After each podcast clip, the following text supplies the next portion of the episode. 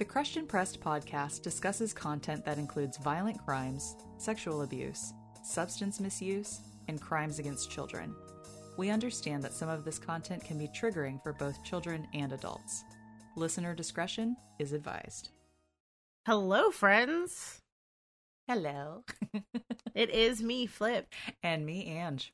and we are back with another episode of Crush and Pressed. Woo! Yay! Audio only. Yes, audio only format. Fun, Oh fun. God. Hey, you guys. So this episode may or may not be aired. This is our tester to make sure that we're smart enough to work the technology. And by us, I mean Joey, not us. Yeah, I don't work the technology. I just do the thing, and then I say, Joey, do the thing to that thing. Uh huh. And he goes, All right, cool. Yeah. And then magic. And you guys can hear us much more clearly than some of our lives that we rip from the thing. And hopefully, the quality of this is not like piercing your ear balls like right out. Right. I We'll hope see. not. God. Gonna hear And maybe if you play this backwards, a secret message will come through. please. Yes, it possesses you to join our cult. Hey, speaking of cults, Uh huh. yeah, speaking of cults, that's what we're talking about this season. Cults. Awesome. Awesome. Yes. Good. It's going to be a nice, fun season. A fun season filled with people who like to drink the Kool Aid. But you'll learn quickly that it wasn't Kool Aid. No, no, that name brand People shit. who, mm-mm. yeah, people who really enjoy Nikes. yeah, yes, yes. Hale-Bopp Comet's coming for you. We're the away team. Yes, we are. Mhm, mhm, Mhm. mhm. hmm And people that drive really expensive cars past their impoverished followers. Yeah. hmm Yes. Uh, Ah. famous people who join religions. Yeah. Oh God. Yeah. That's then- religions with a question mark. question mark. And then, God willing, we're going to do a couple little minis that explain things like the difference between like regular religion and a cult, um, some cult followings, cults as seen in like media, just other fun little stuff. Because come on, you guys, you love a cult. exactly. Mm. So, Ange, what are you drinking today? Um. Okay. So I, I'm going to say I fell off that wagon during um the Great Quarantine, and I've gained some weight. And between the meds that I'm on for my stuff and just my unhealthy way of living like a trash panda, um, I'm now drinking just water. And I left my wine had been sitting in the fridge for over a month open, and I drank some the other day, like a very Ooh. tiny bit, and got the worst headache of my life. So I am on. Let's see, I've had 48 ounces of water today. So I'm on like another 12 ounces, and that Good, should good. be some good water for today. I know, Good, fresh, good. fresh from the fridge. Yeah. What are you drinking? Um, I too have water. Um, I I guess the the reasoning behind this is I drank on Friday and I drank yesterday, so nice. today we take a break from drink. Aw, yeah. oh Yeah. man. And And you for- know, I'm trying to like get up and work during the week and like right. not be a, function a little bit. not be a total sloppy mess. Um. Well, and then you had rehearsal already, and then I if this is a time flip thing, you guys will know full well what we're talking about. But uh, travel back in time with us. This is at the beginning of the rehearsal process. Yes. yes, Oh, it is. So I had our um our first like official blocking rehearsal today for uh the Crucible, so that'll be fun. Sweet. And you're playing which awesome character? I am playing Tituba. Badass. I am dancing naked in the forest with the devil. Yes, you are. You're drinking all the blood. I'm drinking all the blood. Oh my god. Uh, hey y'all, but this is the first show me and Flip have been in since the humans together. Yeah, since the humans, yeah. Oh, where we played sisters, and now I'm doing Mhm. uh, Elizabeth Proctor, so I'm the scorned wife of Yeah. our friend Bo, who's cheating on me with our friend Agata. This is a great show. Right. This is gonna be real and funny. we we will not give you any spoilers, but No. it, it'll be great. If you You'll- haven't yeah. read The Crucible yet, read The Crucible. yeah, shit fits right in with the cults. Let's just, I mean, it's appropriate Right. for this season. Holy crap! Uh, Wow. okay, so today's episode is on the People's Temple. Mm-hmm. Um, People's Temple is a pretty well known cult. Mm-hmm. At I'd least say. from my thinking, it's a pretty well known cult. Um, People's Temple, actually, the People's Temple of the Disciples of Christ, that was shortened to the People's Temple, and this, yeah, um, is organized by Reverend Jim Jones, and Anne just gonna kick us off today. So it's all you, girl. All right, y'all. So when people hear the word Jonestown, you usually think of just horror and death, and this is where you get all of those like horrible memes of the Kool Aid Man and shit like that. But what I want to talk about is the beginnings of this, which were actually pretty noble and came out. I just it, I'm reading through it and learning a whole lot of really nice stuff. Um, the article I found is from theconversation.com and uh, I'm sure I'll get to the writer at some point in here, but basically, let's see. Um let's see, we're going to skip through that's all the spoilers. So, the temple began as a church in the Pentecostal holiness tradition in Indianapolis, Indiana in the 1950s. So, and there's like if you look up pictures, small little church house, um, it was in a really deeply segregated city, and it was one of the few places where black and white working class congregants would sit together in church. And then its members went through and provided different kinds of assistance to the poor. So, food, clothing, housing, legal advice. And then the church and its pastor, Jim Jones, gained a reputation for fostering racial integration. So, this was really great and a big fucking deal in the 1950s Mm-hmm. go back and listen to our series of summer Right. 69 and shit Summer sixty nine. This is, and this is way ahead of that so it's very like Right. wow they were doing some amazing shit I'm talking that like most of these people in this um group at this time, they have a very large black Mhm. slash African American population within this group. yes and then they did a lot of different fundraising things. They had like a food truck and asked for donations and stuff like that. And they were him and his wife marceline jones were able to subsidize the free restaurant. And it was a cafeteria where anybody could eat at no cost. And they also um, like mobilized to promote desegregation efforts at local restaurants and businesses. And then the temple formed an employment service that placed um, african americans in a number of entry level positions Mhm. and like i said that's just bananas for the 50s that they were doing this doing this successfully and had the support of the community and then in 1962 jim jones had one of those prophecies and he saw a vision of a nuclear catastrophe and he urged his Indiana congregation to relocate to Northern California. So they looked at different parts of the world that would be safe in the event of a nuclear war, and they included a region of Northern California, and that's where Jones had his idea to move. So in the 60s, more than 80 members of the group packed up and moved west together. Now, for me, that's not a normal fucking church. like, these are steps, little, little baby steps that maybe as you're in it, you're like, this seems totally fine. This is something that seems right. You know, we need to make this move. We can move whatever we're doing over there. We're just relocating. But also, you're abandoning your entire life, all your friends and family that aren't involved in this church. Right. So, under the guidance of his wife and him, the temple acquired a number of properties in the Redwood Valley, and then they started nine residential care facilities for the elderly, six homes for foster children, and then Happy Acres, which was a state licensed ranch for mentally disabled adults. That shit's Mhm. great. Like this seems really good. And then also with that, uh, temple families took in others needing assistance through informal networks and got them housing and stuff like that. And then there were different ways that they raised money. So the care homes were profitable, as were the money making ventures that they had, like the small food truck. And uh, members of the cult, the church, were able to sell grapes from the temple's vineyard to uh, it was the Parducci wine cellars. So they Mhm. made money through that. And these fundraising schemes, along with more traditional donations and then tithing from the members, helped to underwrite these free services that they gave, like the restaurants and housing. So around this time, young college educated white adults, California, they started to trickle in. And they were using their skills as teachers and social workers to bring in more members to a movement that they saw as preaching the gospel and redistributing wealth from the community mm-hmm. to the areas that needed it most.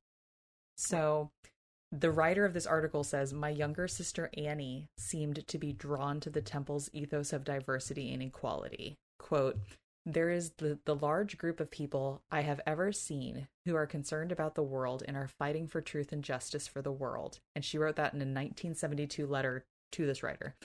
And she says, and all the people have come from such different backgrounds, every color, every age, every income group.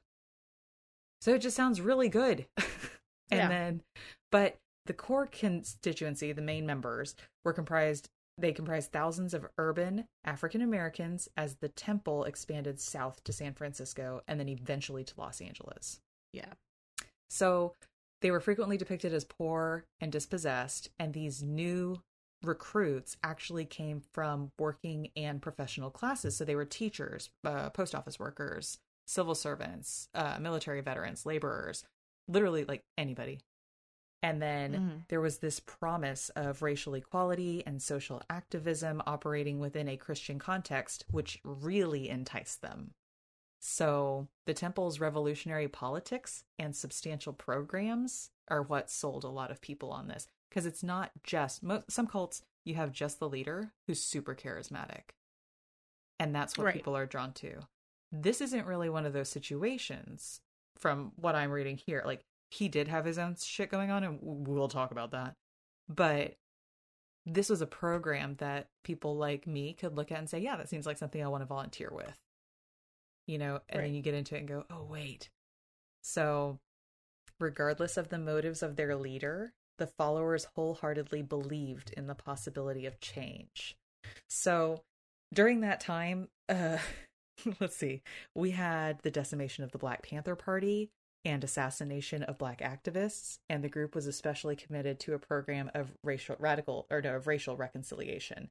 But even though they couldn't escape structural racism, as quote eight revolutionaries pointed out in a letter to Jim Jones, um, these eight young adults left the organization in part because they were watching new white members advance into leadership ahead of experienced older black members. So they're sitting here going, You are fighting for racial equality, and within your own ranks you're not doing the right thing.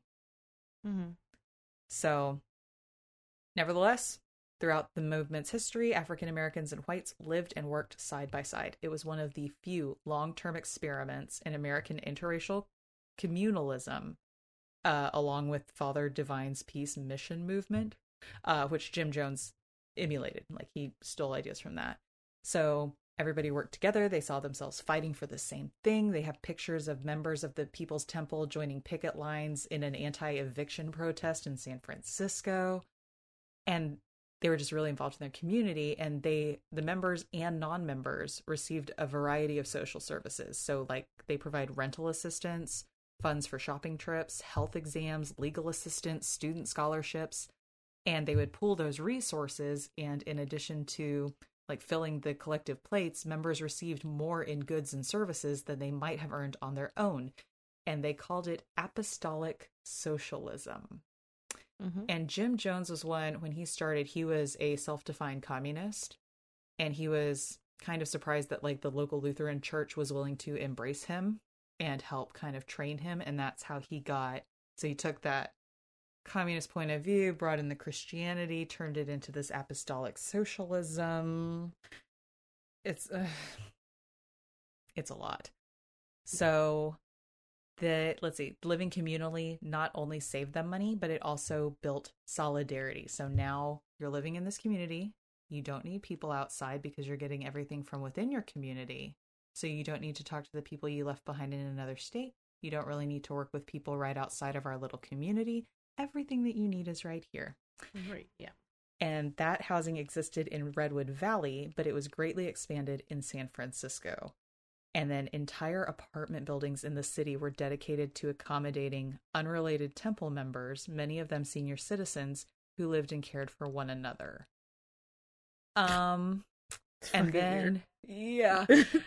and then I have it starting as early as 74, a few hardy volunteers began clearing land down in the Northwest District of Guyana. and that's near the disputed border with Venezuela. Right. So, um, yeah, so that's kind of my history of that. And I didn't, I was going to say, I have some more stuff about him in particular, but I think you can cover a little Right. bit more of that better. so, So I think when we talk about the People's Temple and, and like the foundation of this group, we can't not talk about Jim Jones Mhm. and his childhood life. And this, he was a weird kid. yeah. Um, Oh he was really interested in reading the works of Joseph Stalin, Karl Marx, uh, Mao Zedong, uh, Gandhi, Hitler, and he was super interested in religion. And uh, of course, it suggested that it was extremely difficult for him to make friends. He was obsessed with the religion. He was obsessed with death. He had funerals for small animals on his parents' properties, and um, kids that went to school with him could even recount the time that he stabbed a cat to death and then had a funeral for it. What a creepy little nerd. Jesus. Ugh. Right. Uh, and another childhood acquaintance has even stated that after the German prisoner of wars arrived in town, one patted young Jim Jones on the back of the head, and he responded by giving the uh, Nazi salute and yelling "Heil Hitler" in- No. to it to this guy's face. Yeah. What a fucking weirdo. Good God.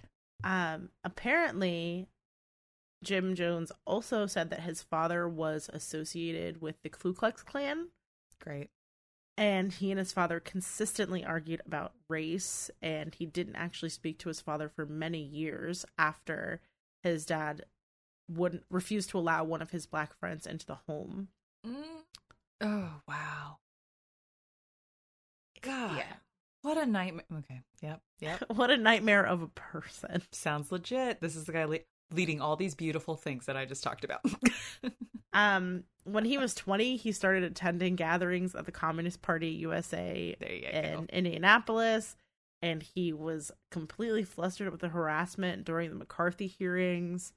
Mm. Um, hmm he was frustrated with the uh, persecution of open and accused communists in the United States, and he people around him recounted that he had asked how can he demonstrate his own Marxism, and he thought that the best way to do this would to be by infiltrating the church. Man, what a thought. Yeah. Yeah. Because why not? Well, and that's, uh, isn't the guy who did Scientology, they were saying something like he's like, one of the best ways to get rich quick is to just start your own religion. Yeah, Yeah. yeah. Oh, So throughout this entire time, he's talking about social gospel virtues, and it turns out this entire time that he's not revealing that his gospel is actually just communism. mm-hmm. um, and of course, like you said, he had his uh apostolic socialism, which was basically just like socialism mixed in with religion. Yeah. Oh, did you? I was saying, did you read the thing about his rainbow family? Um, I did. Yes. So he and his wife adopted several non-white children and referred to the household as a rainbow family, saying that integration. a whack job. Yeah, integration is more personal with me now. It's a question of my son's future. I'm like, motherfucker, you are playing this. You are not in it for the right reasons. Right. And then he also portrayed the whole temple as a rainbow family, but they adopted, let's see, it was Agnes, who was part Native American, and then three Korean American children named Lou, Stephanie, Suzanne. And they later adopted, uh, let's see, her at age six. And then he encouraged temple members to adopt orphans from war ravaged Korea. Mm-hmm. I just, this is one where I'm like, look, you are not Angelina Jolie. I don't know what's happening here. It's just wild. So he preaches to his new members that the Holy Spirit was within them, but that he had the healing power that like he demonstrated through a special manifestation of Christ the Revolution. Um, and he also preached that the U.S. was the Antichrist and capitalism is the Antichrist system. Stop it. I mean, He preached Mhm. about nuclear holocausts, after which the surviving elect would create a new socialist Eden on Earth. And he predicted that this would happen on July 15th of 1967. And it happened, right? Right. So that's Oh, when they decided they needed to move to Redwood Oi. to establish their church there. Um, and at this point, he starts saying that Christianity is a flyaway religion, and he rejects the Bible as a white man's justification to dominate women and enslave people of color. Hmm.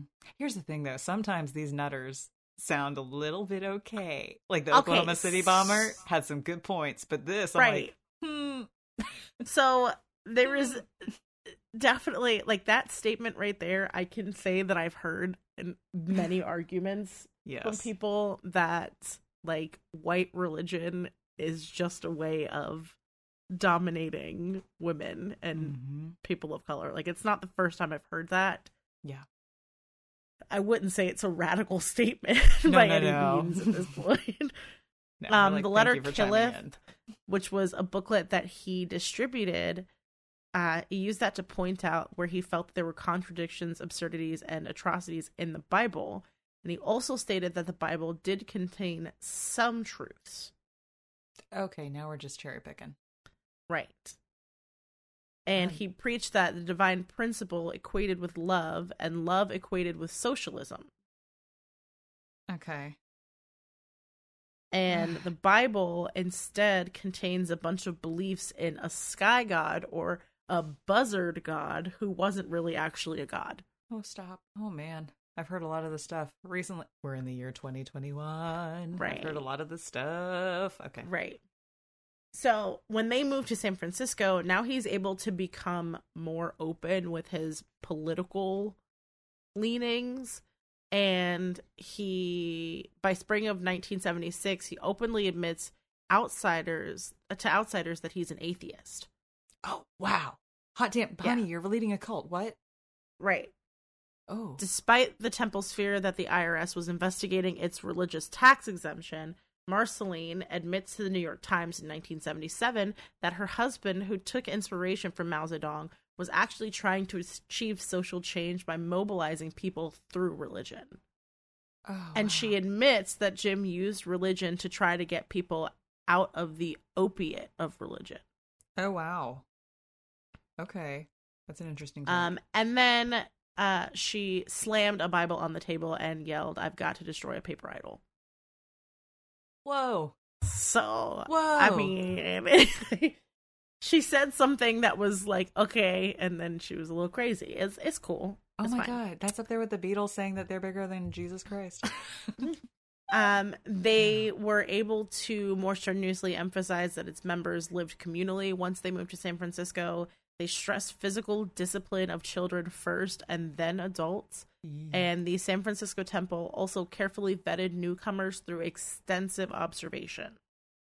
oh, that's weird. They distinguished themselves from most new religious movements with their overtly political messages, Mm. and they combined those genuine political sympathies with the perception that it could help turn out large numbers of votes to gain the support of a number of prominent politicians. So, oh, that shit happens today. Interesting. Right. He made it known after the move to San Francisco that he was interested in politics and legal changes in the way San Francisco elections were held. And he basically decided that he was going to reach out to all of these politicians and become like well known in this community.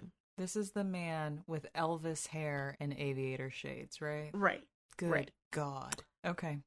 So after the the temple's voter mobilization efforts proved instrumental in George um, Moscone's run for mayor of San Francisco in 1975, he actually appointed Jim Jones as the chairman of the San Francisco Housing Authority Commission. Holy shit. No. Wow. So that meant that Jim Jones and the temple received support from a huge political figure. yeah. Oh shit. Oh shit.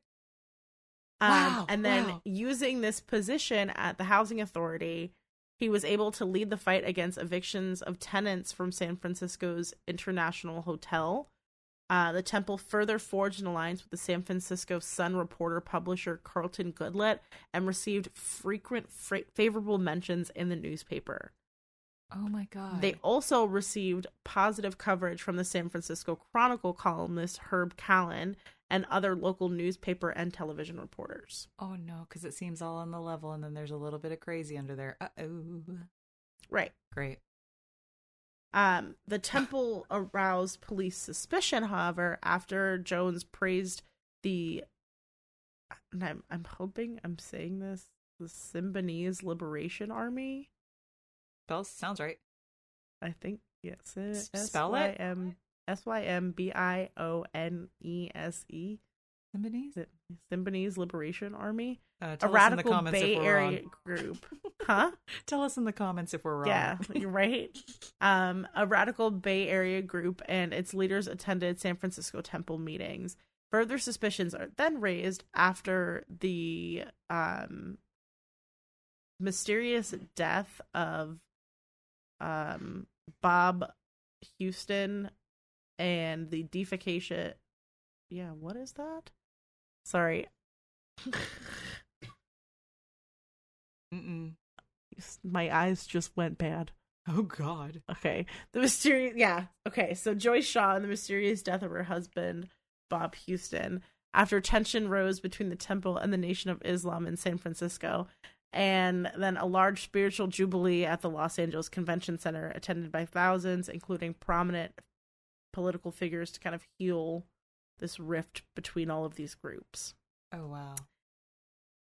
I just find it interesting that the police are like, "Hey, Yeah. let's get involved really quick because this shit seems a little strange that all of these weird groups are jumping together real quick. Yeah. Hold on. This looks a little fishy. Oh, you think? So, the temple, of course, has all of these positive media alliances, but they also end up having a lot of media scrutiny. And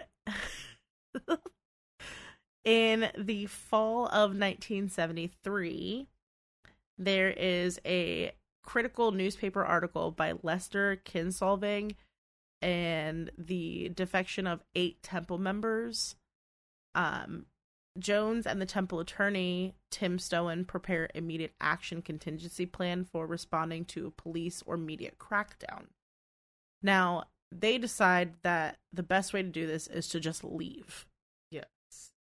So they have a plan that lists various options, which include fleeing to Canada or to a Caribbean missionary post such as Barbados or Trinidad. Oh shit. Right. Oh no. So for its Caribbean missionary post, they quickly choose Guyana um, after conducting research on its economy and the extradition treaties with the U.S. Right. Oi.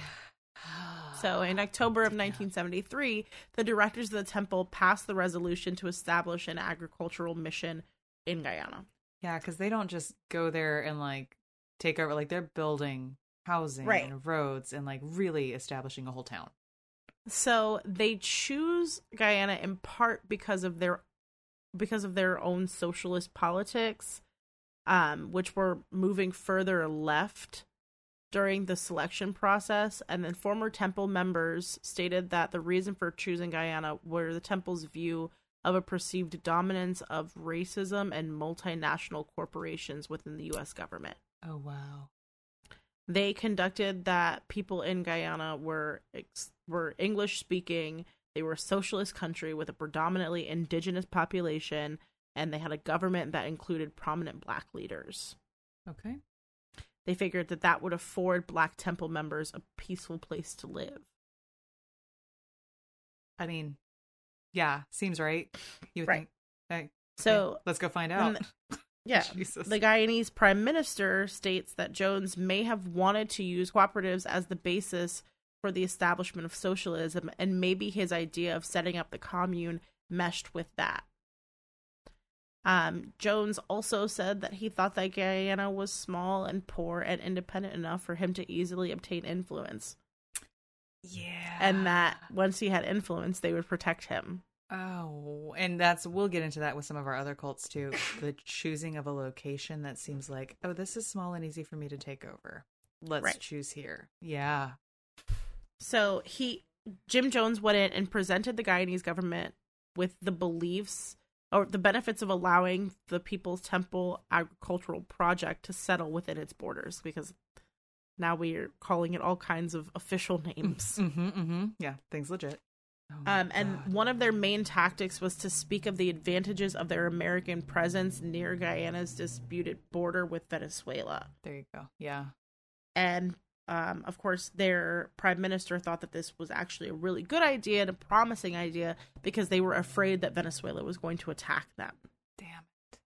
That sucks. So- okay. In 1974, they traveled to an area northwestern of northwestern Guyana with their officials, and Jones and the temple negotiated a lease of over uh, 3,800 acres of land in a jungle located 150 miles west of the Guyanese capital of Georgetown. You guys, thank you for joining us for our audio only. We appreciate all the stuff you've been chiming in with us through this pandemic as far as our live videos that we have on YouTube and Facebook Live. Um, we want to keep doing that kind of shit too. So, we do have special events planned. If you follow us on our Facebook page, you'll see some of our events that are upcoming. We are going to be hosting Jackbox party nights that we want you guys to come play with us. Um, our first one is going to be Saturday, March 27th at 7:30 p.m. Eastern Standard Time. There's an event page on Facebook about it, but basically we need you guys to go to the Discord link so that way you can find the codes for the game in there. And then you also need to have a Twitch account so that way you can play. Um, it'll be me, Flip, Joey, and John playing initially until we start getting people in that want to play, and then we'll step out and let you guys come in and play and just sit there and cheer you on um, as we do like what murder trivia party and uh, what are some of the other games like We'll do murder trivia party. Probably do that alien one where you try to find the imposter dude. yeah. There's like whiplash you can design Yeah. t-shirts there's all these different ones. Um, we do have some rules you got to keep it clean this is a family friendly show and we don't want to get banned. So don't go drawing dick pics on stuff we will kick you the hell out. Um, but come have fun with us get your wine get your friends sit at home have a nice social distance hangout with us um, so Mhm. again that's saturday march 27th and if you missed that one we're going to do another one on thursday april 29th same thing 7.30 p.m eastern standard time um, and then if you want, if you like this, you can drop us some tip money that helps buy our recording equipment, pay for some of Joey's time for editing, and get us some good wine. Um, and that is at patreon.com. Search for Crushed, the little ampersand, and then Pressed podcast, and we're on there, and you can drop us some tip money. And then just make sure you're subscribed all over the place and following us on all the shit because, Yeah. man, it really helps. It really does. yeah. Okay, and are you ready? Oh my god. Okay, so this is the part, you guys, where if you haven't heard all of this stuff before and you're going, this is new and fascinating, I've never heard of this cult before, get ready because you have heard of this cult before. They're like the one that people know about. Right. Ugh. So they start leasing this area, and the site is isolated. It had soil, but it was very, very low fertility, even by Guyanese standards. Hmm. The nearest body of water is seven miles away by muddy roads, no. and the Jonestown location stood not far from the border with Venezuela, again, which posed a threat for military. yeah. Hey, friends, we know you've been loving it in California. We've been doing some great work with the food truck and whatnot. We'd love to take you to this beautiful island community. Oh, by the way, it sucks. right. Get in here. It sucks. So they have 500 members who begin construction of Jonestown, and the temple encourages more people to relocate to the settlement. And they basically pitched Jonestown as this socialist paradise and a sanctuary that was away from media scrutiny. Man. When the lease was finally approved and negotiated, um, they also work out for the temple to import certain items duty free. Mm-hmm. And then there were also some payoffs that helped safeguard shipments of firearms and drugs through Guyanese customs. Oh, yeah, because your church needs all this. Let's do this. Yes. Right. Mm. They also had an agreement that Guyana would permit temple members mass migration. Oh. Huh. Um, he stated that the temple members were skilled and progressive, and he also maybe possibly gave them an envelope that contained uh five hundred thousand dollars. oh, I bet I bet a million dollars he did. Here, please let me bring my 500 bitches with me. That maybe the temple could invest a little bit more into the economy. Man, ah, that sounds like such a sweet deal if you're that economy. Right. Damn. Unfortunately, the huge number of immigrants overwhelmed the government. I would think so. That's yes. completely overwhelms our infrastructure. That's two where small now towns. all of these immigrants outweigh locals. That's an entire high school. What the fuck? Right. Um, but Guyanese immigration pr- uh, procedures were also compromised to inhibit the departure of defectors and curtail the visas of temple opponents. Oh shit. Okay, great. So you're with us or you're not, and you're screwed if you're not. Right. Jonestown was held up as a benevolent communist community. Jones stated that he believes that we're the purest communists there are. Baby, honey. Really? Marceline said Jonestown was dedicated to live for socialism, total economic and racial and social equality, and we're here living communally. Mm. Mm. He said that the prime minister saw the temple construction and the community, and he couldn't rave enough about the wonderful things that they do and the product, the project, and just the model of socialism. God. And then, of course, he turned around and said, "Not one single person here can leave without permission." Yeah. By the way, you're prisoners. Thank you for coming to our commune. Please try the patchouli. Like, what the fuck? So the temple establishes uh, o- offices in Georgetown, and they conduct numerous meetings with Burnham, who's the prime minister, and other Guyanese officials. Mhm. Uh, temple member Michael Prokes requested that Burnham receive Jones as a foreign dignitary, along with other high-ranking U.S. officials. This sounds very So- beneficial to him. Right. Jones travels to Guyana to meet with Burnham and Foreign Affairs Minister Fred Wills, and in that meeting, they agree to pass on the message to the State Department that Socialist Guyana wanted to keep an open door cooperation with the U.S. Oh, Fred. They also Oh. followed up the meeting with a letter to the Prime Minister stating that Jim Jones was one of the finest human beings and he was tremendously impressed by the visit to Georgetown. That'll age well. Right. Jesus. Good. Temple members took pains to stress their loyalty to the Prime Minister's People's National Congress Party. One Mhm. Temple member said that she, she was involved in a romantic relationship with Guyana's ambassador to the U.S., Laurence Mann. And Jones bragged about other female Temple members he referred to as public relations women for giving all they could for their cause in Jonestown. You're in a cult if you're having to do sexy things that aren't Yeah. within what you would normally do. Yeah, if you do not normally want to have a relationship with this person, Mm-mm. But your cult needs you to. I'm sorry, your church needs you to. yeah, There's the a church problem. needs you to. You may be in a cult. Maybe in a cult.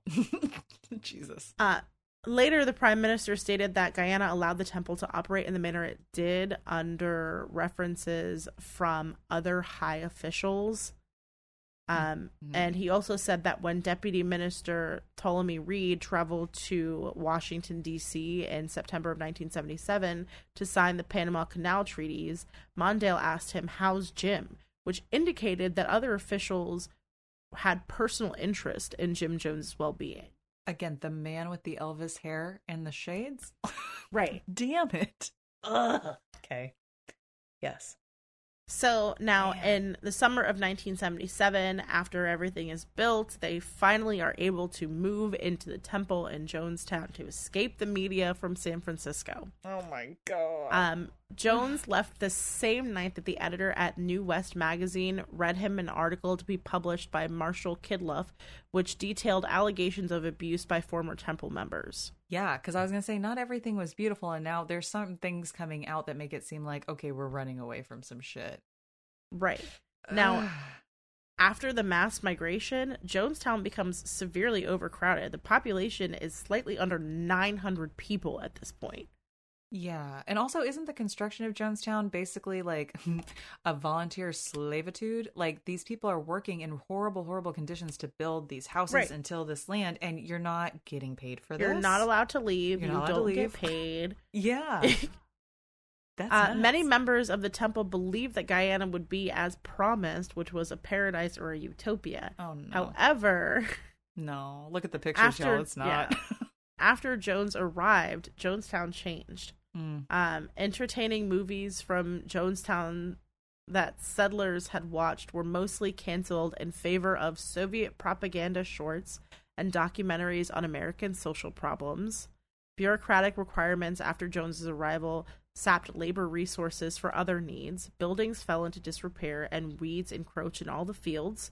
School study and nighttime lecture for adults turned to Jim Jones having discussions about revolution and enemies with lessons that focused on Soviet alliances, um, Jones's cries, and the purported mercenaries that were sent by Tim Stoen, who had defected from the temple and turned against the group. Look, you just wanted to live in a beautiful island community with your weird hippie friends, and now all of a sudden you're in the book 1984, and Big Brother is preaching at you every night about bananas shit. This is horrible. For months, No. temple members work six days a week from No. 6.30 a.m. to 6 p.m. with an hour for lunch. No. Um, but after Jim Jones' health deteriorated in mid 78 Hmm. And his wife began managing more of Jonestown's operations, the work re- was reduced to eight hours a day for five days a week. And wasn't his health Then- deteriorating because of all them drugs? Like he was Yeah. on drugs, you guys. Mhm. Ugh. And his Uh, and eyesight course- started to go right because of the drugs. Yeah. Mhm. Yeah, the man was not healthy. Okay. So after the workday ends, temple members then attend several hours of activities in the pavilions, including classes in socialisms, discussions around current events that were often just the form of Jones interrogating individual members about implications and subtext of news items, Kill and giving now. lengthy and often confused monologues on how to read certain events. Look, here's the thing. I thought we were going to watch the kids do a skit, but I guess not. I think it's one more talk about him interpreting this shit poorly. Right. Damn it. Um, and then Jones recorded readings of the news, and they were constant broadcasts that were played over Jonestown speakers so that members could hear them all day and all night. I hate it. The news recordings usually portrayed the U.S. as a capitalist and imperialist villain while casting socialist lead- leaders such as Robert Mug- Mugabe and Joseph Stalin in a positive light. Wow. That's a choice. The only yeah, the only form of communication they had was a shortwave radio, No. Oh, God. and they would use that shortwave radio to communicate with people back in San Francisco to let them know when they needed more supplies. Damn. Oh, Why? Because they were not self-sufficient. not at all. Not even a they had to bit. import large commodities, large quantities of commodities such as wheat. The temple members lived in small houses with walls that were woven from palms. and they ate meals that consisted of nothing more than rice, beans, and sometimes meat, a little bit of sauce, and some eggs. It sounds like Fyre Festival. Fyre festival, except everybody dies at the end. this is not good. This is so horrible. And you're sitting here going, "Yep, paradise." What Right. just happened? Are my walls made of leaves? right. Is this gruel? They had a, Is this access to an estimated $26 million by late 1978, but Jones also lived in a tiny little communal house. What the fuck? But less people lived in his house. What the fuck? He also had a small refrigerator that had eggs, meat, fruit, salads, and soft drinks. Oh man, to be the one guy in the settlement that gets a Coca Cola at the end of the day. Jesus. Right. So now by February of 1978, they're having severe medical problems. They were like having like mass diarrhea, Yeah. high fevers. Like people Mhm. are really sick. Scurvy setting in. Jesus. They have no dedicated prison and no form of capital punishment. Oh. Um, they would imprison people in a six by four by three plywood box. No.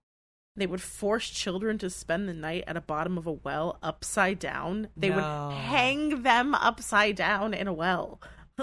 This is a cult, you guys. This is a cult. It's no longer a church. this is a cult. Um, this torture hole, along with beatings, became the subject of rumors among the local Guyanese. And um, some members who attempted escape, they were forced to take sodium pentothal um, or Valium, Mhm. Mhm. and they were living in an extended care unit. wow. when they tried to escape. Yes. And armed guards would patrol the area day and night to enforce the rules.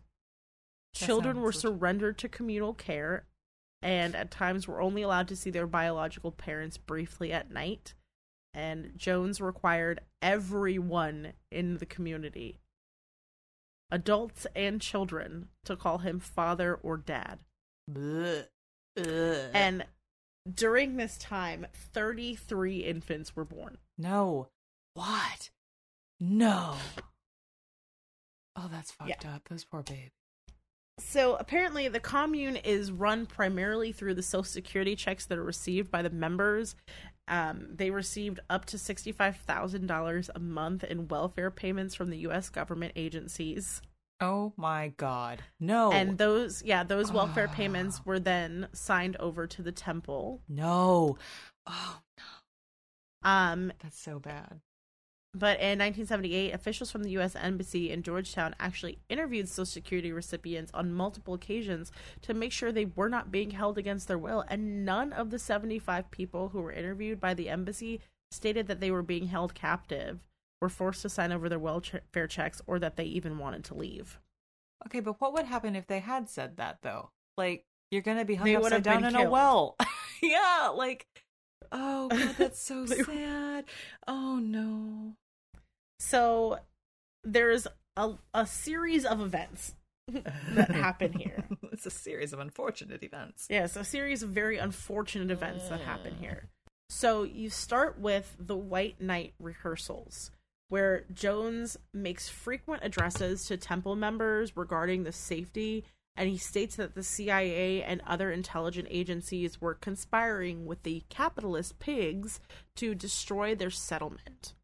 This is also something you'll see in the Waco incident. Yes. You've got to prep your people to know that the enemy is coming so that when something happens, they know, know it's the to do. enemy and that you Yeah. are the hero and you've been telling them what to do. Oh, that's so so once these people are done working their long ass days, Yeah, can you imagine? Not with no good Um, music, it's him preaching the whole time. They would announce that these emergencies were arising and that they and they would conduct what Jones referred to as white nights. And on those events Jones would give the members four options. And the four options were attempt to flee the Soviet Union uh, attempt to flee to the Soviet Union commit revolutionary suicide Oh, stay in Jonestown and fight the attackers or flee into the jungle. Yeah, so you're going to stay in Jonestown and fight the attackers. Right Right. So, Jones was known to regularly study Adolf Hitler and Father Divine to learn how to manipulate members. Um, and Jones apparently says that Divine told him personally to find an enemy and to make sure they know who the enemy is because that will unify the group in making them subservient to him. oh, I've been going about my life wrong the whole time. I should really try that instead. And there were at least two occasions um, during White Nights after a revolutionary suicide vote was reached that a simulated mass suicide was rehearsed. Oh my god. And Ah. basically, everyone was just lined up and they were given a glass of small, uh, like a small glass of red liquid, and they were told that the liquid contained a poison. They would die in 45 minutes, and they all would just drink it. And when the time came that they should have dropped dead, Jim Jones explained to them that it wasn't real, it was just a test of their loyalty. good. God. But also told them that the time was not far off that they would have to die at their own hands. there's a whole criminal minds episode that's just like this and that's there's trying they're trying to get these children out of a cult and they've like gone Mhm. to make sure that everybody's okay. And that whole situation happens in this church, and you see like the one lady that's like, "I'm not gonna drink this shit," and it's like, They- "Oh, great!" And then Right. at the end, he's like, "By the way, that was just a test, and we know that you're not, whatever." And I'm like, Ugh. so to know that like that's an episode I've seen. To know that that shit really happened to people Mhm. is horrific. Yeah.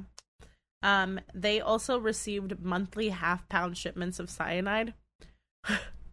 That's normal, right? Everybody does that. What the fuck? Um, Jones obtained a jeweler's license so that he could buy cyanide to clean gold. what? No. And what?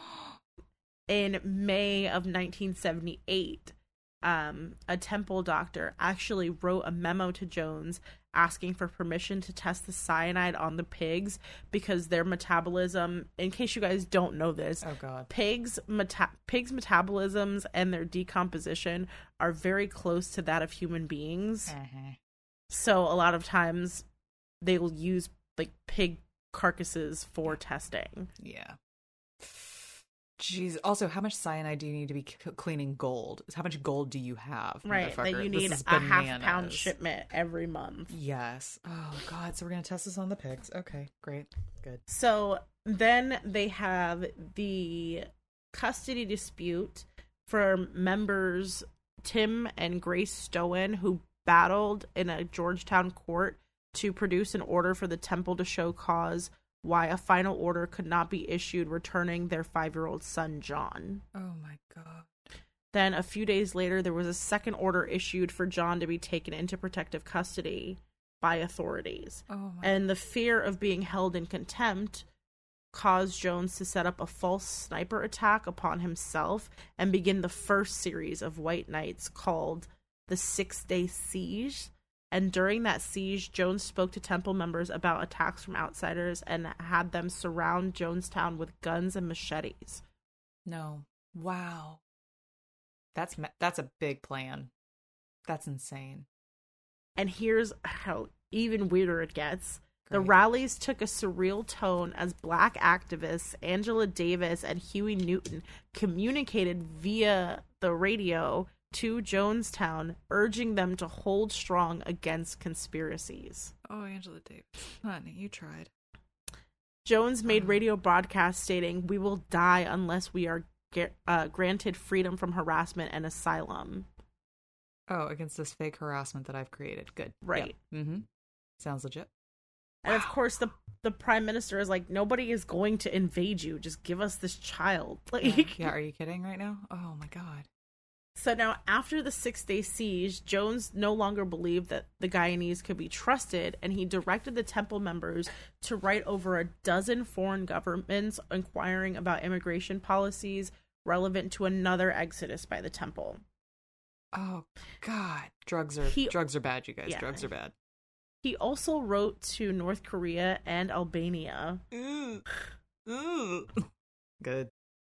Um, they also conducted frequent meetings with the embassies of the Soviet Union, North Korea, Yugoslavia, and Cuba, and they were trying to negotiate with the Soviet embassy to um, include their possible resettlement there. Oh god. Um, and the temple actually produced a lot of memorandas that said that the USSR was a possible place that they would be settling. Oh, of all the places. Jesus. Right. On October 2nd of 1978, uh, Fe- Fedor T- Timofeyev, I think is how he says his name. I Hmm. can't remember this. I want this doc. It's been a long time since I've seen this documentary. Um, but he was a Soviet citizen who visited Jonestown for two days and gave a speech. Mhm. And Jones stated before that speech, "For many years, we have let our sympathies be quite quite publicly known." That the United States government was not our mother, but that the Soviet Union was our spiritual motherland. Good. God. Okay. And the speech also opened stating that the Soviet Union would like to send their deepest and most sincere greetings to the people of this first socialist and communist community in the United States of America, in Guyana, and the world. That's a bad sign. If that's who's Right. supporting you, that's bad. I so think. then you start to see that people are having some like really concerned relatives in the US. Oh, as I should. Yeah. So in 1977 and 1978, that's when we talk about Tim and Grace Stoen, who participated in meetings with relatives of other Jonestown residents. Um, and they all met at the home of Jeannie Mills, who was another temple defector, Mm-hmm. and they called themselves the Concerned Relatives. Hmm. Tim Stoen wrote a letter to the U.S. Secretary of State and the Guy- Guyanese government and traveled to Washington, D.C. to urge them to begin some kind of investigation. On February 17th of 78, Jones submitted it to an interview with San Francisco Examiner reporter Tim Reiterman, and Reiterman's subsequent story about the Stoen custody battle prompted the immediate threat of a lawsuit by the temple. The repercussions were devastating for the temple's reputation and made most former supporters very suspicious of the temple's claims that it had been the victim of a rightist vendetta. Uh huh. Um, then in the summer of 78, Jones sought the legal services of Mark Lane and Donald Freed, who were both Kennedy assassination conspiracy theorists, to help make the case of a grand conspiracy by the intel- by the US intelligence agencies against the temple. Oh, great. Jones told Lane that he wanted to pull an Eldridge Cleaver and return to the United States after repairing his reputation. Hmm. So in September of 78, Lane spoke to the residents of Jonestown, providing support for Jones' theory and comparing him to Martin Luther King. No. Oh, no. Yeah. Good God. Lane then held press conferences stating that none of the charges against the temple were accurate or true, that there Oh. was a massive conspiracy by the temple against the temple by intelligence organizations. He names the CIA, the FBI, and even the fucking post office. And here's the thing: there are legitimately people that did have shit like that going against them from the CIA. Like, was who's the singer that she was being multiple singers? Billie Holiday was it? Was being harassed by the Yeah. CIA and shit like that. Martin Luther King was Mhm. being harassed by the FBI. Like those are legit things that happen. So it's like, yeah, sure, this seems plausible too. Go ahead, religious leader. But the, what the fuck is the post office doing? I know that's what I'm wondering. Are they refusing to send mail? Are they just sending hate letters? They only sent me a fourth of my order of cyanide last week. Mhm. Yeah, they declined to send us forever stamps. Yeah, like what? Um, and then Lane actually represented himself as a disinterested party in this whole Jonestown thing, but it turns out that Jim Jones was actually paying him six thousand dollars a month Wow. to do all Oh. of this. So he didn't actually Oh. believe any of this shit. No, no, no. He's being paid to do a job. Yeah. So then you add on the fact that Jim Jones has a his health is declining severely. Mm, not quickly Both- enough. M- mental and physical health are declining. Mm-hmm. Um, he had some kind of lung infection, but then s- announces to his followers that he actually has lung cancer, of course. which was really just a ploy to get sympathy. Of course. You have to. He was abusing injectable Valium, Quaaludes, stimulants, and barbiturates. Mm. Good. Um, there were audio tapes of 1978's meetings within Jonestown that attested to Jones's declining physical condition. oh, yeah. He complained of high blood pressure, small strokes. He had lost 30 to 40 pounds in two weeks, Uh-huh. um, even though he was still noticeably overweight. Right. I was going to say, he's starting to look like a disgusting blob monster, too. And Yes. not not doing well. He's looking real bad. Um, he had temporary blindness, convulsions. Mhm. Um, he had swelling of his extremities. He had chronic insomnia. He would go three to four days without sleeping. this is our leader, y'all. And when he was addressing people in the public, his voice was his his speaking tone was very slurred. His words ran together, and oftentimes he just wouldn't even finish sentences. Mm. Good. And then on top of that, his mental health. They stated that he was he often had his eyes were often very glazed over, and he often had festering paranoia. Yeah. Great. Stable. Stable genius. mentally stable guy. Um, there was the investigations from Leo Ryan, Mhm. represented California's 11th congressional district. Mm-hmm. He said that he was going to visit Jonestown, and Ryan was friends with the father of Bob Houston, who was a temple member in California whose mutilated body was found on the train tracks in 1976.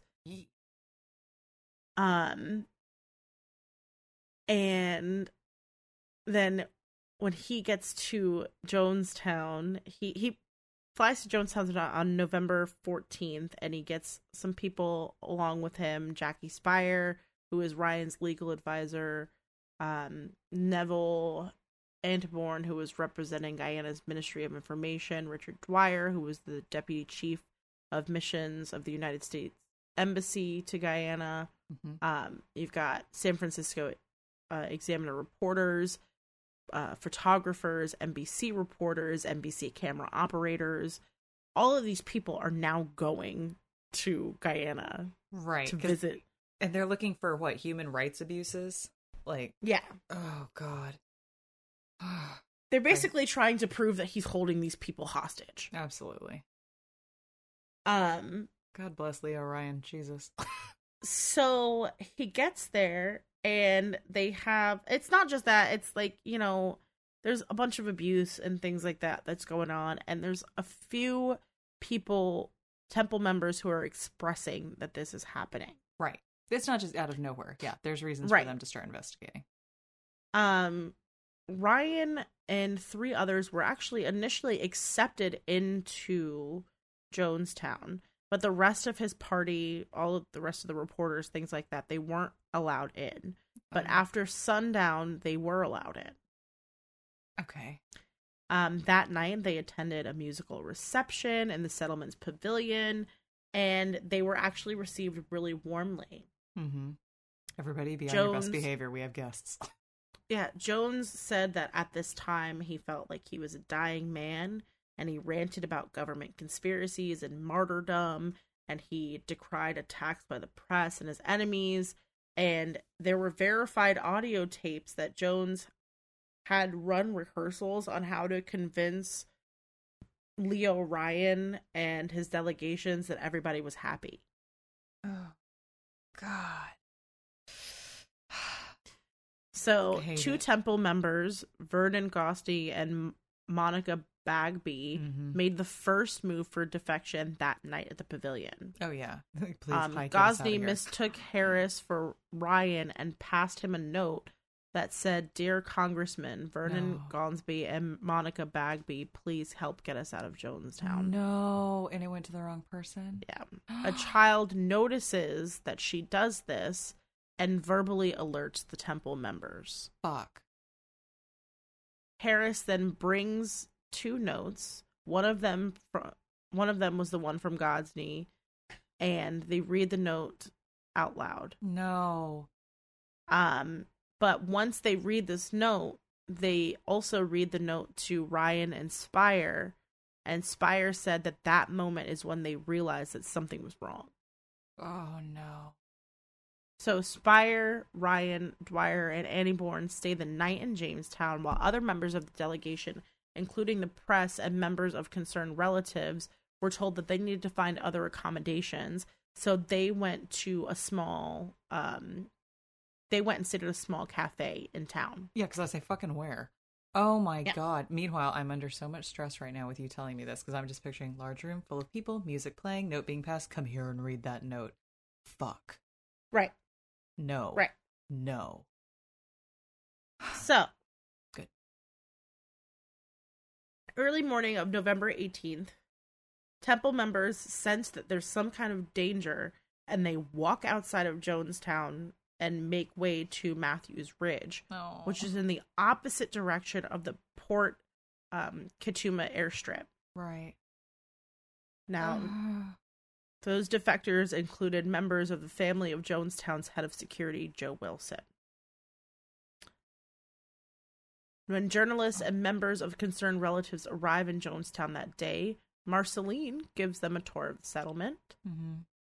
That afternoon, the Parks and Bogue families, along with in laws Christopher O'Neill and Harold Cordell, step forward and ask to be escorted out of Jonestown by the Ryan delegation. Mm. Then Jim Jones's adopted son Johnny attempts to talk to Jerry Parks, attempts to talk Jerry Parks out of leaving, and Park tells him, "No way. This is nothing but a communist prison camp." Oh shit. oh shit. Jim Jones gives two families, along with Gosney and Bagby, permission to leave. Um, when Harris hands Gosney's note to Jones during the interview in the pavilion, Jones stated that the defectors were lying and that they just wanted to destroy Jonestown. But he's like, whatever, go. Oh man, because now you've got witnesses. It's like I can't kill you here. There's people mm. watching.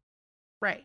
Oh, So there's a rainstorm and there's all kinds of emotional scenes. Like it's wild to think about that this is actually happening. But so there's all kinds mud. of emotional scenes between these families and there are temple members that are attempting to take two of their children to Ryan to process the transfer paperwork back to the US and um, his wife Bonnie is summoned by the loudspeaker staff and loudly denounces her husband Oh my god. and she he pleads with her to come back to the US and she, re- she completely rejects this whole situation. oh my god. Like there's like wild scenes that are happening. that's bananas. That's bananas. Oh no no no no no. And Ryan and his delegation they begin to depart on a large dump truck to the Port Kaituma airstrip Oh when Ryan and Dwyer decide to stay behind in Jonestown and process any additional defectors. god. But Oh. now, shortly after the dump truck leaves, Temple loyalist Larry Layton and the br- and who was the brother of Deborah Layton demanded to join the group. Then all of a sudden, the defectors start saying that they're really suspi- suspicious of Larry Layton and his motives. Like, why does he all of a sudden want to come with us? yeah. if he's a loyalist. Shortly after the dump truck departs, Temple member Don Sly grabs Ryan while wielding a knife, God. and Ryan is unhurt, but he wrestles uh, Sly to the ground. Dwyer strongly suggested that the congressman leave Jonestown while he filed a criminal complaint against Sly, and of course, Ryan did so, and he said he would leave later to address the dispute yeah. the truck leaves to the airstrip and it stops um because the passengers hear of the attack on Ryan and they take him as a passenger and they continue to the airstrip. Uh, I'm sitting here with my hands on my head. I just can't handle this. it's so stressful. So the entourage originally scheduled a 19 passenger twin otter from Guyana Airways to fly them back to Georgetown because of the defectors but because of the defectors departing Jonestown, the group grew in number and now an additional aircraft was required. Damn. Accordingly, the U.S. Embassy arranges for a second plane, which is a six passenger Cessna. That's just one of them little tiny planes. Yes, it is. Six passenger. Jeez. yeah. When the entourage reaches the airstrip between 4:30 p.m. and 4:45 p.m. and the planes are not there as scheduled.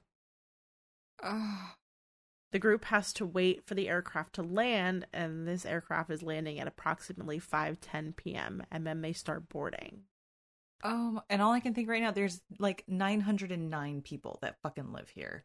And Right. you're sending the world's tiniest fucking plane at the Right. most delayed speed possible to help anybody that wants to get the fuck out of here. 900 people. Oh. So Larry Layton, who was this suspicious loyalist who wants to join the defectors, Yeah. he is on the Cessna, and that the Cessna is the first aircraft to take off. I would not want to be on that plane with him. So after the Cessna had taxied to the far end of the airstop, he produces a handgun Yeah, and does. starts shooting all of the passengers. What a piece of shit. Jesus. He wounds Bagby and Gosney and tried to kill Dale Parks, who managed to disarm him. Oh my god. Meanwhile, there are other passengers who'd boarded the larger Twin Otter, and a tractor with a trailer attached, driven by members of the Temple's Red Brigade, Brigade Security Squad, arrived at the airstrip and approached the Twin Otter. No. When the tractor neared the approximately 30 feet of the aircraft, at a time roughly concurrent with the shootings of the Cessna, the Red Brigade opens fire with shotguns and handguns and rifles, No. while at least two shooters circle the plane on foot. No. This is There were nine shooters in total. Jesus. The first few seconds of the shooting were captured on video that was Mm. recorded by the NBC cameraman who was killed along with Robinson Harris and Temple defector Patricia Parks in the first few minutes of the shooting.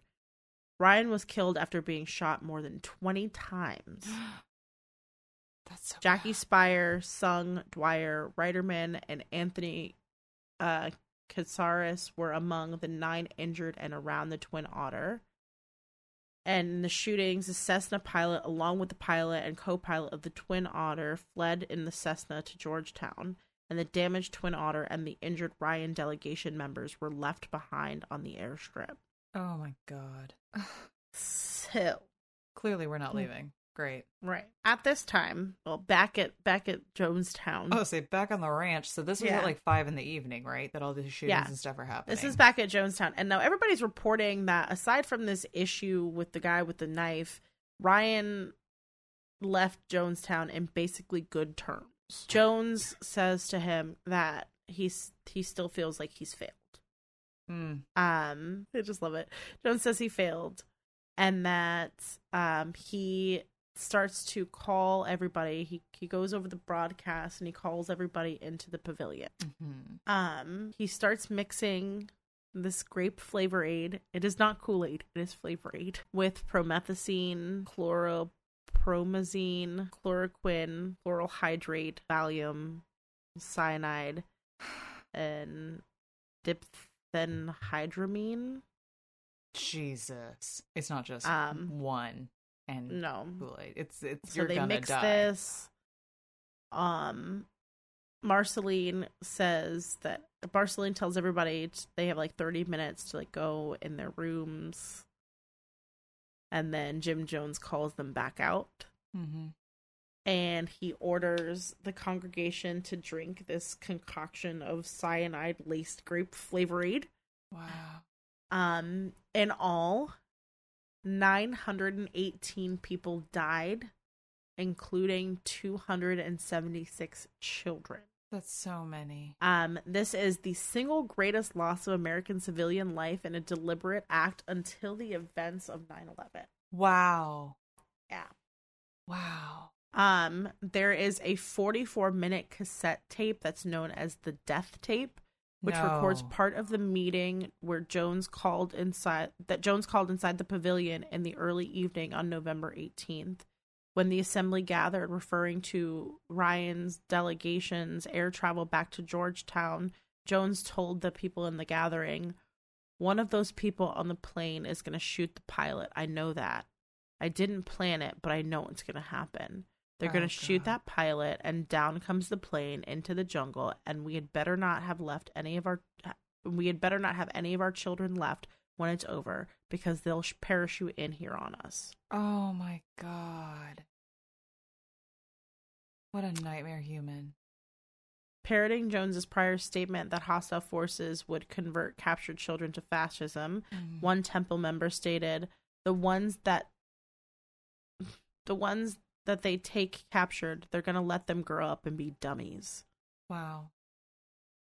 Wow. On the tape, Jones urged temple members to commit revolutionary suicide, such an act that had been planned by the temple before. right. And um, apparently, according to the defectors, the theory was that you can go down in history saying you chose your own way to go, and it's your commitment to refuse capitalism and be in support of socialism. Man. Yeah, because I would say that list of four ways that you had described earlier, this was like number two before number three was like stand and defend the whatever. Yeah. Ah. Temple member Christine Miller argued that the temple should alternatively attempt an airlift to the Soviet Union. and isn't that something you can hear her saying that on the tape? I think I've heard this tape. Mm-hmm. Oh, Um, Jesus. Jim McElvane, a former therapist who had arrived in Jonestown only two days earlier, assisted Jones by arguing against Miller's resistance to suicide, stating, Let's make it a beautiful day, Oh. and later cited possible reincarnation. no. Oh, good God. It's fine. Well, that's There- how else do you get that many people to drink a poison and die? You have to tell them there's something better on the other side and they're doing the right thing Right. and blah blah blah, and they have to believe it. Right. And there were also several exchanges where Jones argued that Soviet exodus would not be possible, along with reactions by other temple members who were hostile to Miller, and she backed down. Well, and this is one too. I think it's on the tape and stuff. You can hear him when people are like really upset, and he's telling him like, "Don't worry about it. There's this is not a way for us to die. You need to be strong, and that you're just like, uh, you're not dying. You're stepping over into like another plane of existence, Right. Which is Right. also kind of what we'll get into the Heaven's Gate, but same thing. They they weren't Mhm. dying. They were ascending to another plane of existence. Yeah, they said that eventually Miller stopped arguing with Jones because she found out that the congressman had been murdered. Oh yeah, there is no help anymore. Now we're stuck. Yeah, so she was just like, yeah, now now we're fucking screwed. Great. Um the first to take okay, so this is coming from temple members who happened to escape. The first to take the Oh, yeah. poison were Rouletta Paul and her 1-year-old infant. Oh, Um, a syringe without a needle was fitted to squirt the poison into her infant's mouth, no. and then she squirted another syringe into her mouth. Oh, that's horrible. Um, Stanley Clayton also witnessed mothers with their babies first approach the tub containing the poison and said that Jones approached people to encourage them to drink the poison and that after adults saw the poison begin to take effect, people started to show reluctance to death. oh yeah, I would. Hi. The poison caused death within five minutes for children, Oh, less than five minutes for babies, yeah. and 20 to 30 minutes for adults. Oh, good lord. After consuming the poison, people were escorted down a wooden walkway that led outside the pavilion.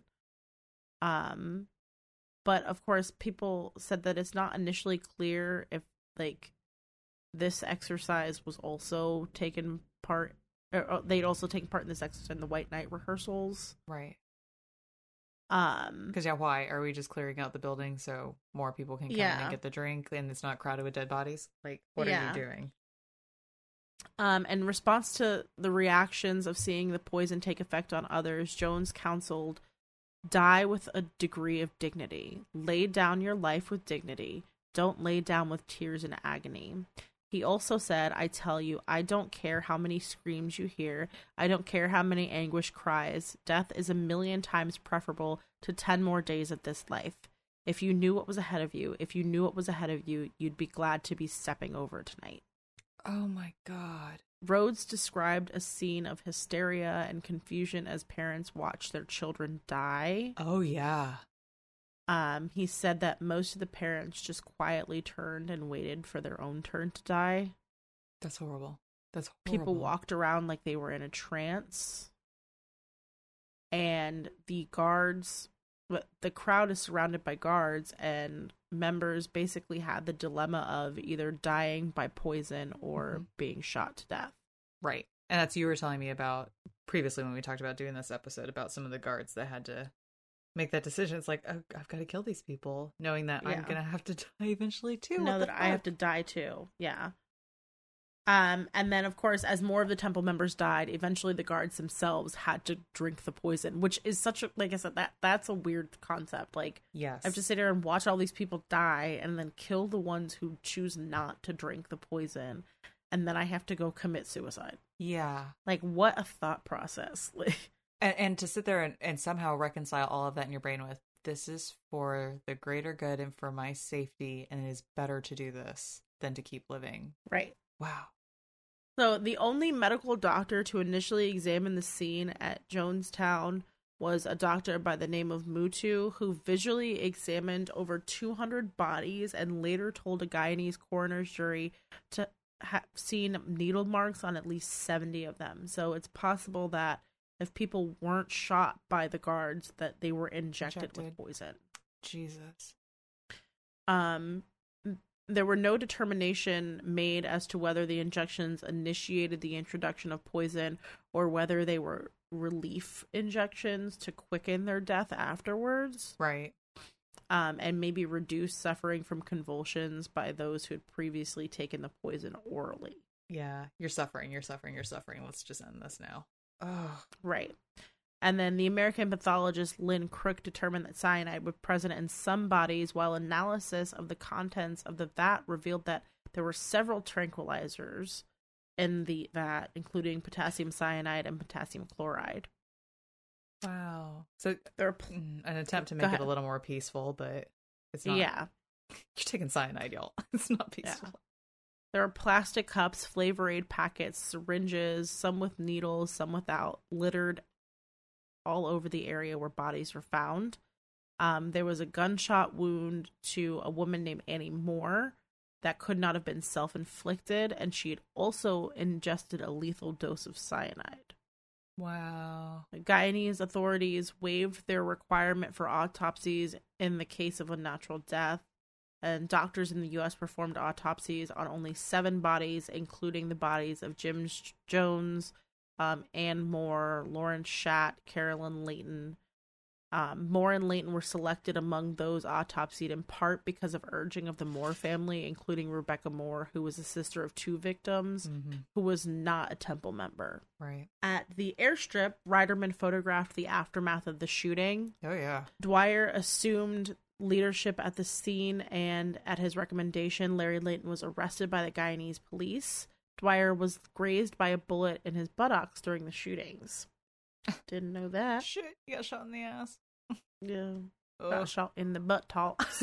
Thank you. Yeah. Sure did. He sure did.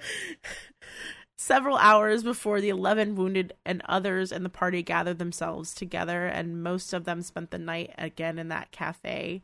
And the more seriously wounded slept in a small tent at the airstrip. Oh, that's. Ah. And meanwhile, you're like, there is no help coming right now. What the fuck do we do? A Guyanese government plane arrived to evacuate the wounded. There are five teenage members Oh, um, who were followed the instructions of another defector to hide in the adjacent jungle until help arrived. wow. Wow. Um, that group was lost for three days and nearly died, Oh, yeah, you're in a fucking jungle. Good luck. but they were found. Yeah, that, that was option four on the things you could do. Go, go risk your life in the jungle. yeah. Option number four was to run into the woods. Oh no. After escaping Jonestown, Rhodes arrived in Port Kaituma on the night of November 18th and stayed with a local Guyanese family. Um, there were some of them that were put in protective custody. Unfortunately, um, Prokes, who was one of the defectors, did die by suicide Yeah. Um, during a press conference four months after the incident. Yeah, during a press conference, right? Ugh, Yeah. that's so sad. Um, 912 of the 918 that were dead, including Jim Jones himself, were collected by the U.S. military and transported by military cargo plane to Dover Air Force Base in Delaware. So many bodies. Yeah. Um, and that was just because that location had been used previously for mass processing of bodies. Oh, The last shipment of bodies arrived on November 27th. The base's mortuary was tasked with fingerprinting, identifying, and processing all of the bodies. And the base's resources were extremely overwhelmed, and numerous individuals were tasked with moving or identifying the bodies, suffered PTSD, and in many cases, the responsibility for cremations remain of the remains was just distributed to random funeral homes all over Dover. oh, that is so fucked up. That's again so many people. Right. Wow. And you're just a regular military person going about your day, and they're like, "Get over here and process some bodies." Excuse me. Right. What am I doing? Um interestingly enough, in August of 2014, there were some remains of nine people that were never claimed. Hmm. Um those remains had been returned to the next of kin, but there were a, there were four of those remains were returned to next of kin, but there are five that weren't. Mhm. And then those five were publicly identified in hopes that the family would come claim the remains, but those remain unclaimed. Oh no.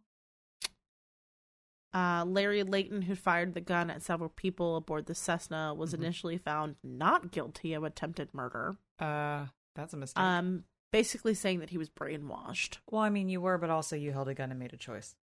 Right. Acquittal in a Guyanese court, of course, did not free him because he was deported back to the United States and arrested by the U.S. Marshal Service. Thank you. Sorry, friend.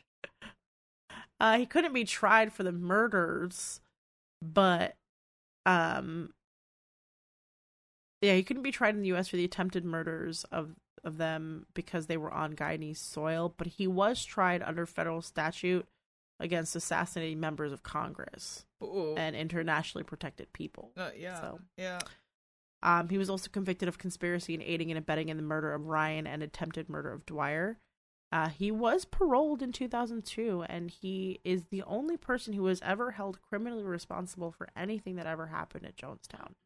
Holy crap. Now, of course, this event has been heavily covered by media. There were photographs all over newspapers and Uh-huh. Time magazine and Newsweek. Um, it was labeled as the cult of death. Uh huh. Um, in February of 1979, it was polled that 98% of Americans had heard about this event. Oh yeah. After the deaths, both the House Committee on Foreign Affairs and the U.S. State Department itself criticized the latter's handling of the temple. Guyanese political opposition seized the opportunity to embarrass the prime minister by establishing an inquest which concluded that Burnham was responsible for the deaths of at Jonestown. God damn. oh man. The Cult Awareness Network, a group aimed Mhm. at deprogramming members of cults, was formed soon after the Jonestown deaths. Yep. And the group, which included Congressman Ryan's daughter Patricia, was involved in various personal, social, and legal battles with a range of organizations from the Family International to Scientology to the Branch Davidians, which we'll talk about later. Uh, in February of 1980, Al and Jeannie Mills, who were co founders of the Concerned Relatives and their daughter Daphne, were shot and killed execution style in their Berkeley, California home. Oh shit. Eddie Mills, who was their son, was believed to be involved in the extent to the extent that he was arrested in 2005, but charges were not filed against him, and Mhm. that case has never been solved. Oh wow. The sheer scale of this event and the socialism purported inconsistencies in the number of deaths, allegedly poor explanation of events uh, related to said deaths, and the existence of classified documents Mhm. has led some to suggest that there may be some kind of CIA involvement. Well, somebody had to know something. And it seemed like a lot of people were being paid to say things and do things and help cover things Right. and get things arranged. So, Right. yeah. But of course, the House Select Committee on Intelligence said that they completely investigated the event and there's no evidence of the CIA ever being involved in anything. Wash my hands of that. Jesus. Right. There were over 400 people who were buried in a mass grave in Evergreen Cemetery in Mm. Oakland, California. That's haunted. Um, so then in 2011, a memorial was erected. wow. Um, and then this is just something that we had talked about again. Jones poisoned people with Flavor Aid, but the phrase is, of course, don't is, is drinking the Kool Aid yeah. to referring to people who like are in like cults with questionable beliefs. Yeah. They drank that Kool Aid. They drank the Kool Aid. Um, I also wanted to chime in because we didn't really touch on it. Um, one of the things that you hear about with a lot of cults is the cult leader uh, having sex with a lot of the members and stuff like that. And we talked about some of these members going off and being like uh, meeting with leadership and community heads and stuff like that in order to get into whatever. Um, what I found was so Jim Jones was married to Marceline Baldwin, and that was in Yeah. 1949. So he began his first affair in 1968 with Carolyn Layton, and he was with her until the end. And then another woman he became very close to was Maria Katsaris, and their Mhm. relationship started like in 74, and she was also his mistress, up one of his mistresses up until his death. And he had many other mistresses during the 70s, both before the move to Jonestown and while living in Jonestown. And there's a book called The Road to Jonestown by Jeff Guinn. And it states that Jones had occasional sex with male followers, but never as Huh. often as he did with women. And that he was most likely bisexual, but his main physical and sexual attraction was toward women. And then December 13th, 1973, he was arrested. Jones was arrested and charged with lewd conduct for masturbating in a movie theater restroom near MacArthur Park in Los Angeles. The decoy was an undercover LAPD vice officer. And Jones was on record later telling his followers that he was, quote, the only true heterosexual. And then Jones banned sex among the temple members outside of marriage, which is not, well, that is one way of doing it. But you're, a lot of them you'll see they will assign spouses to people. And then mm-hmm. they can come in, cult leaders will take your spouse for themselves. Um, so he banned member, banned sex among temple members outside of marriage, but he voraciously engaged in sexual relations with both male and female temple members outside of his marriage. And however, he did claim that he detested engaging in homosexual activity and did so only for the male temple adherents' own good, purportedly to connect them symbolically with him. So that's one where a lot of the ones we're going to cover in the future have a lot of weird, sexy stuff happening and this one not as much it was a lot of the political and overbearing weird christianity socialism shit and then just use of human labor and mind control and that kind of stuff mm-hmm. versus sex control but there was he had some weird shit going on right. outside of you know with his drug use and then this and then his connections with people like he's a bizarre yeah. human i just read something here the there was an elderly woman who slept through the entire thing. No, that would be me. Oh no. Yeah. She slept through the entire thing. You wake up and all your friends are dead. Yeah. Oh no. And what if she really believed and was like, "Did I miss it?" Should I She said that she woke up the following morning and walked over to a senior citizens building where she saw bodies that were covered in sheets. Her sister was among the dead and oh. she recalled there were all of those dead being put in bags, people I've known and loved. God knows I never wanted to be there in the first place. I never wanted to go to Guyana to die. I didn't think would Jim would do a thing like that. He let us all down. Oh no. Oh um, wow. And then of course in the aftermath of this, a lot of the survivors of course have their own tragedies after that. Oh yeah, we talked about well. yeah, we talked about Mike Prokes, who was the temple's media relations man who went to a press conference and then killed himself in the bathroom. Yep. Um, Al and Jeannie Mills, who were found murdered in their home in Berkeley, California in 1980. Mm-hmm. Paula Adams, who was a former Temple staff member, was found murdered in 1983. Um, a year later, Tyrone Mitchell, whose parents and siblings died in Jonestown, fired a rifle at a Los Angeles schoolyard, killing one person and injuring more than 10 others before fatally shooting himself. Chad Rhodes, whose mother was Juanita Bogue, was whose mother was pregnant with him in Jonestown, was charged with killing a police officer in Oakland in 1999 around the time of the 30th anniversary. And then I was going to say, like we used to do, there's all sorts of pop culture that exists yes. because of this incident that you'll see. Like, I would say shit gets mentioned in like Family Guy, Simpsons, like, thing in like things like drinking the Kool Aid or like seeing the animation of the Kool Aid Man jumping through a thing and like wearing the big sunglasses and mm-hmm. ugh, then the, all the different let's see there was uh first off the blocks was an exploitation flick from a uh, rising star in the late 70s and it was a mexican film industry rene cardona jr and he directed a quickie ripoff of jaws called uh Tintorera the killer shark and then a film about the then peaking phenomenon of the bermuda triangle and all this stuff but he also made a film in 79 called guyana the crime of the century aka guyana cult of the damned and it just you start going through all the mysterious deaths of people's temple members and all that stuff post Jonestown and that, and then just a ton of documentaries, books, movies. Mm-hmm. If you want to learn more about this, there's a ton of like fictional accounts and real accounts. It's mm-hmm. Powers Boothe played Jim Jones in Guyana Tragedy: The Story of Jim Jones in the 1980s.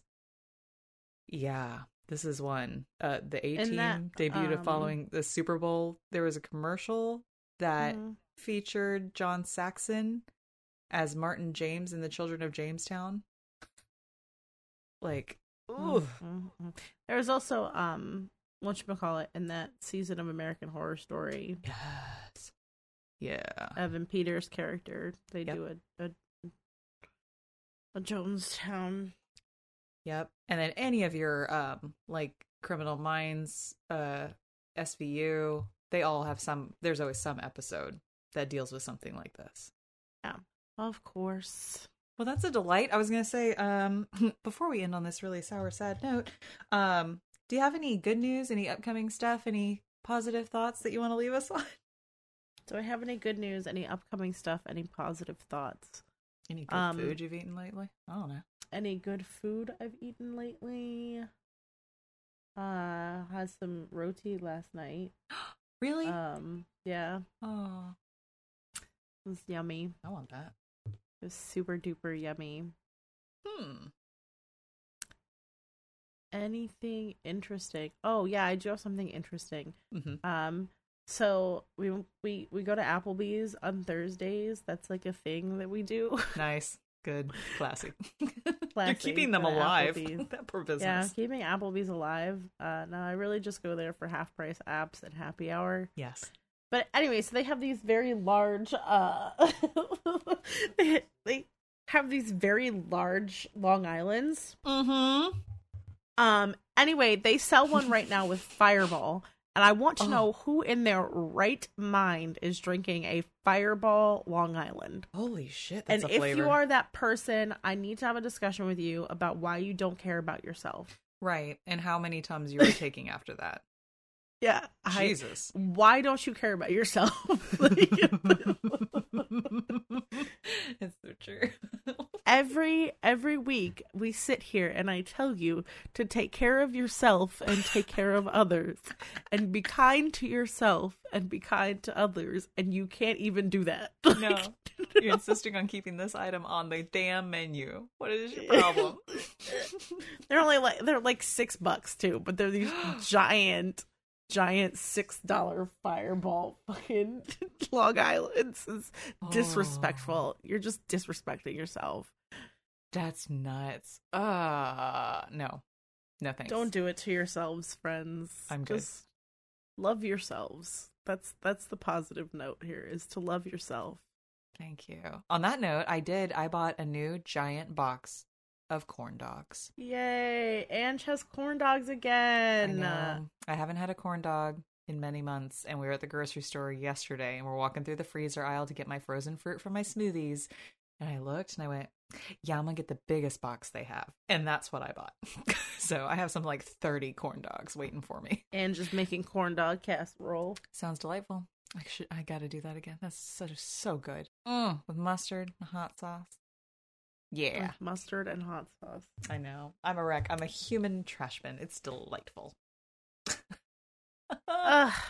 All right, Oh, you guys. Yeah, and y'all stay tuned. We have a new outro for our recorded episodes, so stay after the closing music for that. But before that, Flip has her message. Um yes, well I already told you to take care of yourselves and others and be kind to Mhm. yourselves and others and don't get murdered. Please don't do that. That's not cool. Mm-mm. Lock your doors and be aware of your surroundings. Stay safe out there.